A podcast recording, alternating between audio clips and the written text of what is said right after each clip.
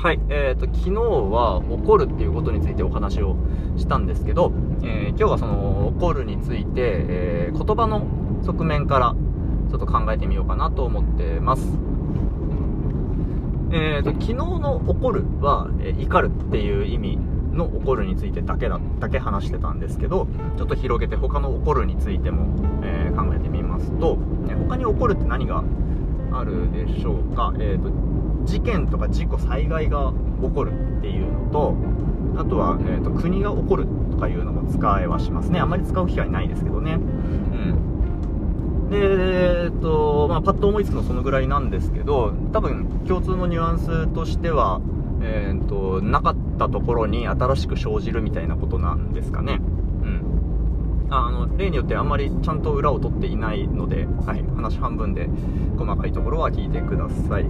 えーと、それであとね似た言葉として起きるっていうのもありますよね、えー、起きるの方は、まあ、事件事故災害とか国とかにも一応使えはするんですけど、えーと、新たに起床する目を覚ますっていう意味の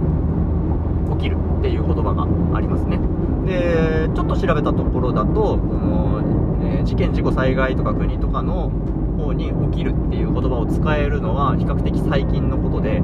えー、そもそもは起きるっていうのは人や動物が意図してする行為行動についてしか、えー、使えなかった語なのではないかというで、と、起こるの方はもっと自然発生的なもの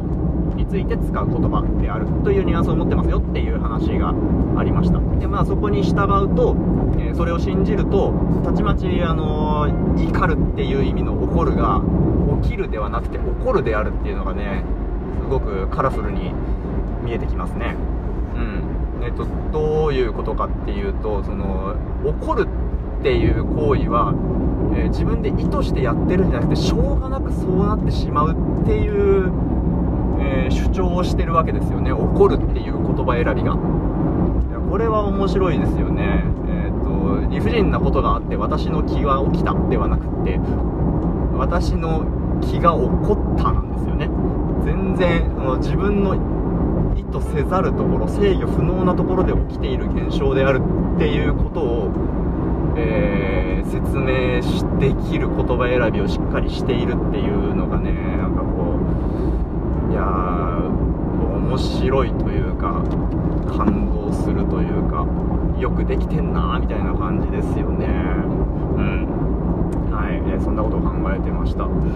えーと、でで、あのー、ちょっと余談ですけど、ここからは、あのー、怒るについては、起こすとか、え起こさせるという刺激とか受け身の表現が可能なんですけど、起きるについてはそれ、存在しないですよね。多分起きすとか起きさせるとかいうことになるんですけど、まあ、僕が知る限りそれは今んとこ不自然であって使われてない日本語ですね。で、えっと、これがですね先日の「洗いさせて」につながるんですよ。えー、っと要は洗いさせてって何かっていうと僕の子供が言っている言葉なんですけど、えー、手を洗うっていうことを、えー、親にえ、やってほしいと。で、親、これ説明が難しいんだけども、えっと、親、子供の手、自分の手を、自分の手を、えー、親にゴシゴシって洗ってほしいっていう時に洗いさせてって言うんですよね。で、これが、これね、何が難しいって、日本語にこういう表現存在しないよねっていう説明を日本語でしようとしてるからすごく難しいんですけど、えー、っと、まあ、要は、その、自発的にしかし得ない行為手を洗うっていうことを他人にやってほしいっていう時に日本語には適切に表現する語彙がないっていうことを言いたいわけです。で、えー、それが洗うでは洗いさせるだし、えー、起きるっていうのもやっぱり同じで、えー、起きさせるなんですよね。うん。それがね全然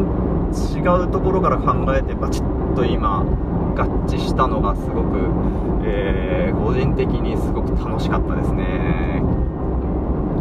共感してくれたら嬉しいんですけど、はい。はい、ちょっと余談が長くなりました。これで終わろうと思います。はい、今日もありがとうございました。